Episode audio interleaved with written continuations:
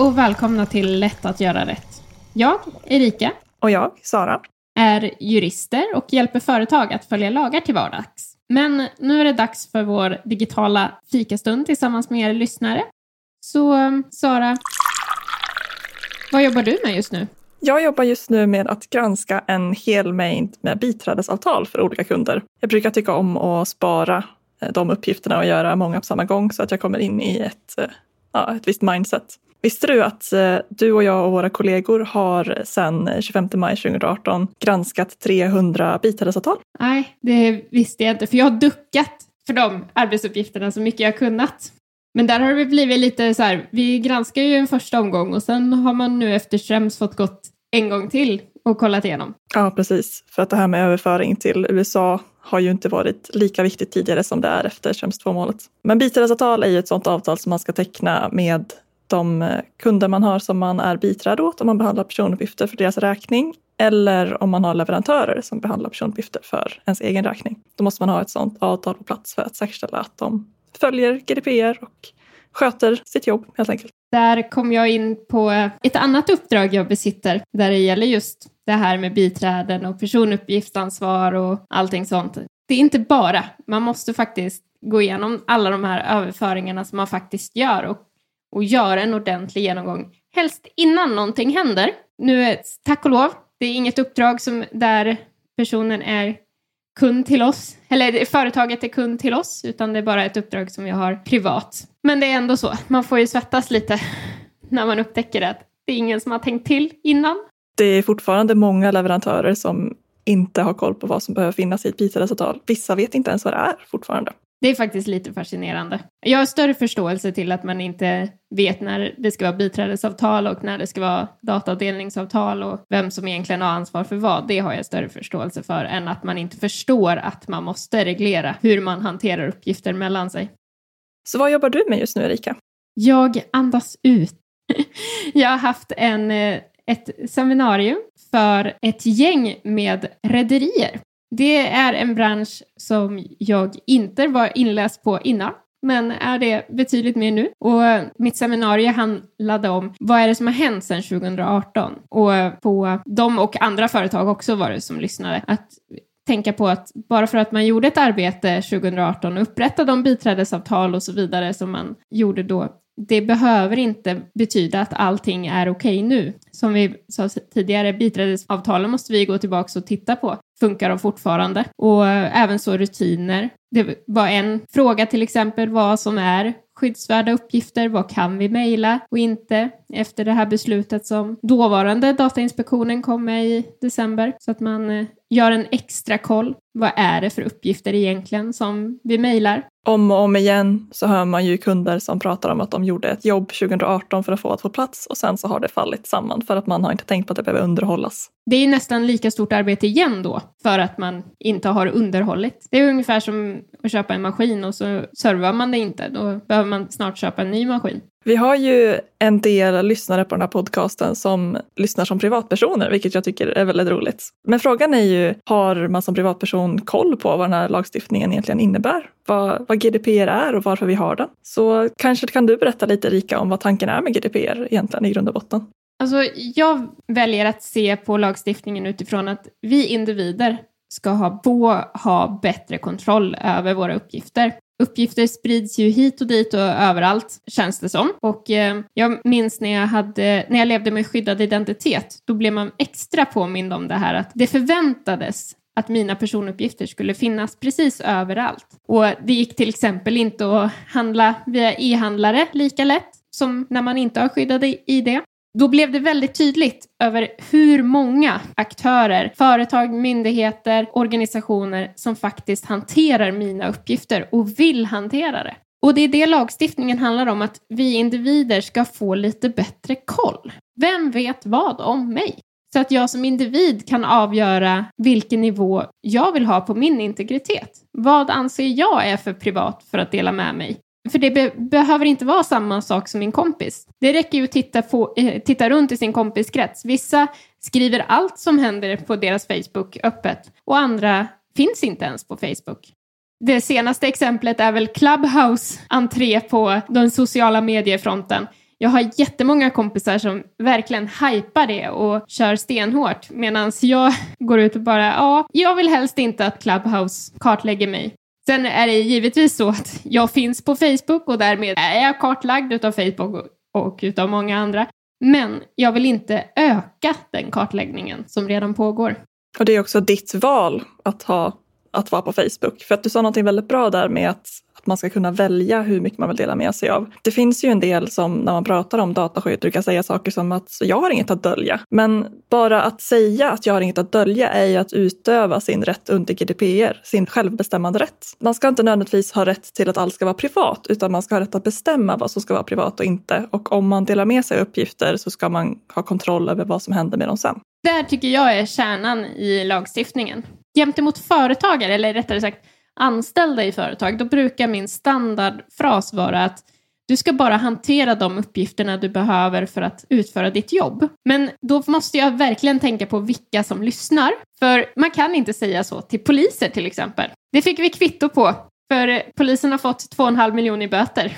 Och det var ju för att det var några som ville utföra sitt jobb, sätta dit brottslingar. Det är en jättefin tanke och som före detta polis står jag bakom initiativtagande till 100 procent. Men man måste tänka på lagstiftningen. Det de här poliserna hade gjort, för det var inte organisationen i sig som hade bestämt att man skulle jobba på det här sättet, utan det var några poliser som hade använt sig av Clearviews AI, eller det är någon, något program som heter Clearview, där man kan då plocka in övervakningsfilmer och liknande och få då ansiktsigenkänning. Så att har man då till exempel bild på en person som har rånat en annan person på kontokortet och sen går till en bankomat så man får filmen där, då ska man kunna jämföra ansiktet på den filmen med massor med andra övervakningskameror från butiker och andra ställen för att kunna fastställa vilken individ det här är. Det är så jag har uppfattat Clearview i alla fall.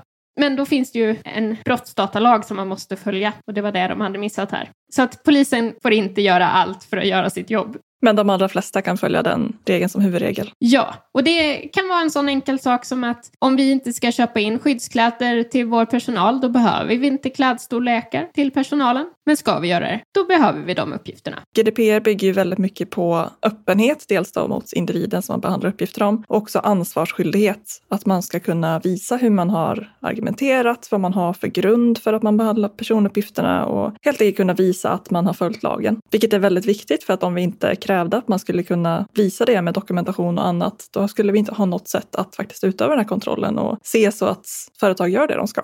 Och det är ju det jag märker just när medvetenheten ökar. Det är då de här förfrågningarna kommer från individer. Vad sparar ni om mig? Och eh, då gäller det att företagen har gjort sin läxa och har koll redan innan. Det är lite det här du brukar säga om att stå på första sidan av lokaltidningen. Ja, när jag har osäkra anställda som funderar på kan man göra så här eller inte? Så självklart så ska man ju se till att dokumentera allt, hur man gör, hur man tänker och man, det som behöver skickas in för förhandssamråd hos eh, Integritetsskyddsmyndigheten.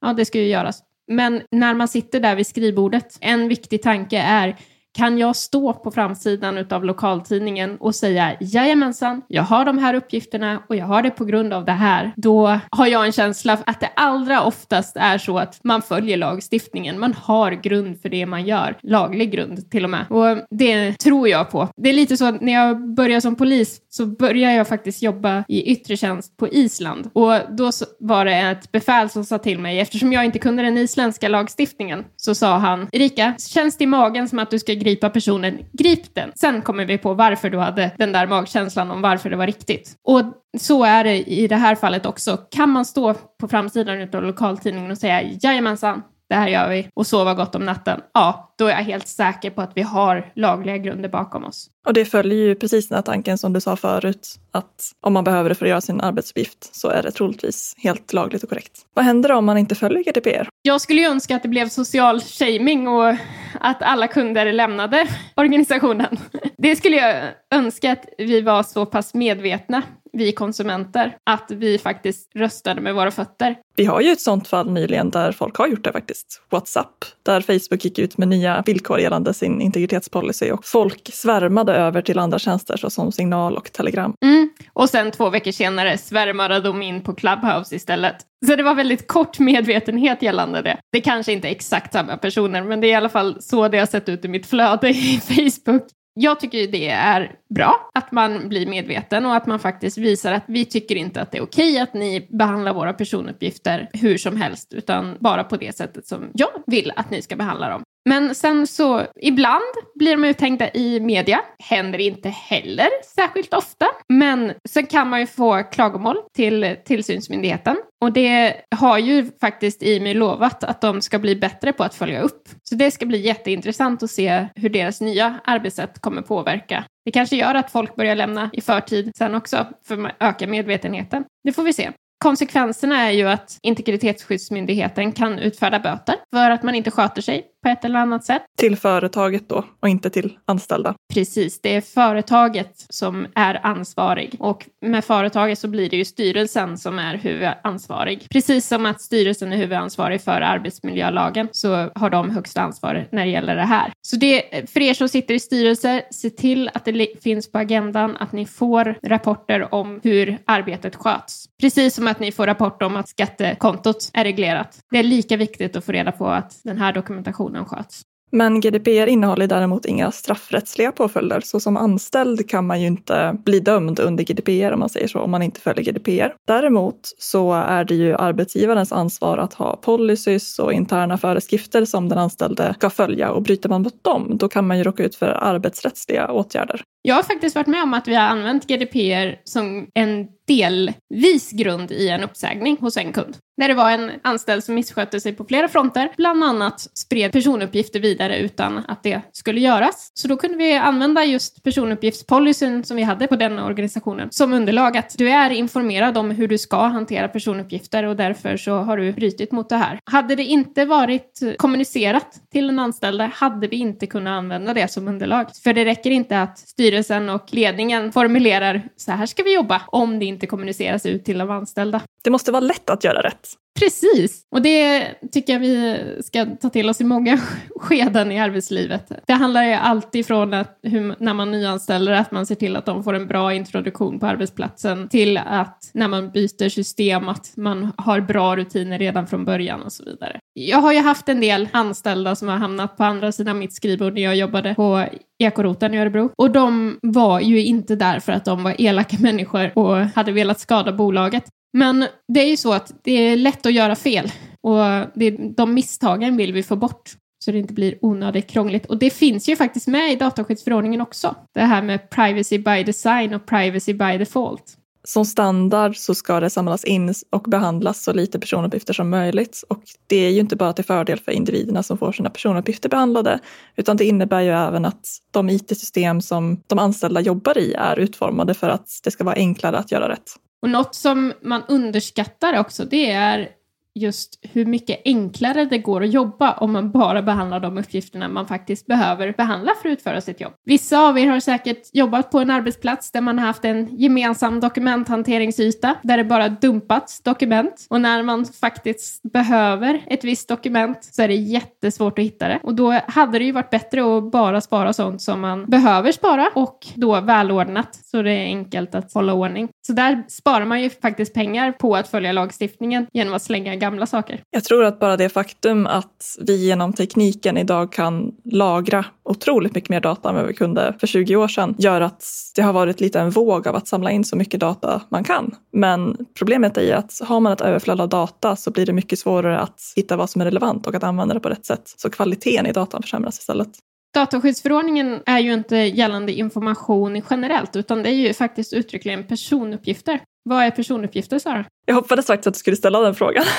Just för att vi har fått ett väldigt intressant rättsfall i ett av EUs länder nyligen. Men grundläggande så är ju personuppgifter någonting som går att koppla till en individ eller som säger någonting om en individ. Och det finns någonting som heter direkta personuppgifter och det finns indirekta personuppgifter. Direkta personuppgifter är de som man med hjälp av dem kan man direkt koppla till en individ, till exempel namn eller personnummer. Men indirekta personuppgifter är bara personuppgifter i kombination med annan information. Till exempel en skostorlek, siffran 42 säger inte mig någonting om jag inte också kan koppla den till Erika eller Sara eller vem det nu är som har den skostorleken. Så det är indirekta personuppgifter. Men det är väldigt intressant att fundera fundera över det här för att vi har även, jag vet inte om det är beslut från myndigheter eller rättsfall på att till exempel ett svar på ett examensprov kan vara en personuppgift. Alltså innehållet i det som visar ens kompetenser. Handstilen i sig kan vara en personuppgift om den går att härleda till en person. Och sen så har vi då också det här nya rättsfallet från en österrikisk domstol som säger att gissningar om personer kan vara en personuppgift. Alltså även om det inte är 100% bekräftat att det faktiskt är information om personen så är det en personuppgift och ska behandlas enligt reglerna i dataskyddsförordningen. Jag tycker det här nya rättsfallet är väldigt roligt. För jag har tidigare när jag pratar med anställda så brukar jag säga att ni får tänka som i en tv-serie eller en kriminalserie eller en deckarbok. Allt som går att härleda till en mördare, det är personuppgifter. Just det faktum att ja, men det var skoavtryck från en sko med storlek 38 på en plats där jag hade varit. Då blir det här skoavtrycket relevant och det är en personuppgift om man kan koppla det till någonting mer. Till exempel då vilka personer som har varit på platsen. Det här nya rättsfallet, då får ni tänka er när ni har sett gärningsmannaprofilgruppen arbeta. De sitter ju och skannar, ja, den här typen av brott och brukar den, de personerna brukar ha de här egenskaperna, brukar vara den här åldern och brukar bo i det här området. För då blir de uppgifterna också personuppgifter enligt det här rättsfallet vi har ju företag som säljer de här gissningarna även i Sverige. Så det ska bli jätteintressant att se vad som händer med dem nu. För hela deras business är ju att ja, de, de kvinnorna i, hur gammal är jag, 36-årsåldern som bor i det här området, vad brukar de rösta på, vad brukar de köpa, vad brukar de, ja, och så vidare de uppgifterna säljer de. De har inte fått mitt tillåtelse att klistra på mig politiska åsikter eller vad jag gillar för fritidsintressen och så vidare. Sen är det ju så att det är ju ett österrikiskt rättsfall från en österrikisk domstol då. Så det är ingenting som andra länder behöver följa här och nu. Men det är fortfarande intressant och kan ju ge en fingervisning om vad som kommer i resten av EU. För det är ju en rimlig bedömning de har gjort. Och de använder det på ett sätt som kan få konsekvenser för dig. Någonting som eh, jag tycker kan vara bra att beröra också är skillnaden mellan ett dataskyddsombud och en dataskyddsansvarig. För det är termer som man hör ganska ofta men som är väldigt olika. Vill du beröra det lite Erika? Men dataskyddsombud, jag är det för väldigt många organisationer. Alltså det står i dataskyddsförordningen vad jag ska göra, vad jag har för ansvar. Jag brukar förenkla det med att jag ska möjliggöra för organisationen att följa lagstiftningen genom att ge råd. Som dataskyddsombud då håller ju vi koll på vilka beslut, vilka domar kommer. Vi håller även koll på vissa branschorganisationer för att se vad de kommer med för rekommendationer. Vi håller även koll på tekniska utvecklingar för att förenkla arbetet som dataskyddsombud så blir det ju just att kunna göra bedömningar. Följer den, den här hanteringen, följer den lagstiftningen eller inte? Och sen ger då organisationen ett underlag att den här hanteringen, den är tillåten på grund av, eller den här behöver ni söka förhandssamråd för. Och ett dataskyddsombud får inte sitta i ledande ställning i organisationen. Det måste vara oberoende på så sätt att man får inte hamna i läget att man eh, gör budgetneddragningar som påverkar lagenligheten och så vidare. Alla behöver inte ha ett formellt dataskyddsombud, utan det är bara myndigheter och organisationer och företag som hanterar väldigt mycket känsliga personuppgifter i sin kärnverksamhet. Det finns ju tre saker som räknas upp uttryckligen och det är ju bland annat känsliga personuppgifter. Men sen kan det ju finnas andra fall som inte är riktigt lika solklara där man behöver bedöma att man ska ha ett dataskyddsombud. Men av de solklara fallen så att säga så står det inget om att det ska vara ordinära personuppgifter. Men som sagt, ett dataskyddsombud har ju ett formellt rättsligt ansvar. En dataskyddsansvarig däremot, det är ju egentligen bara en titel på en, en roll. Ja, en funktion. Ja, precis. En funktion. Och det är ju någonting som många organisationer har för att eh, ja, det är en roll som arbetar med att hjälpa organisationen att följa lagstiftningen på ett sätt. Men det är oftast inte jurister med specialistkompetens. Alltså jag, jag skulle jämföra att ett dataskyddsombud är revisorn och eh, den som är GDPR eller dataskyddsansvarig i en organisation är mer som en bokförare. Alltså den vill fortfarande se till att allting sköts korrekt och riktigt och jobbar för att allting ska stämma. Men den har inte den här plikten att faktiskt kontrollera som en revisor har och tillika med dataskyddsombudet har. Revisorerna har ju en organisation där man måste vara medlem för att vara revisor. Det har ju inte dataskyddsombud. Än så länge. Ingen certifiering av dataskyddsombud än så länge. Så det finns inget som heter certifierat dataskyddsombud i lagstiftningens mening. Ja, oh, jag tror det var vår fikarast va? Ja, Tack för ett väldigt trevligt samtal. jag har faktiskt smoothie idag istället för kaffe. Åh gud vad gott. nu blir jag avundsjuk. Ja, jag ska äta den också. ha det gött så hörs vi. Det gör vi. Hej.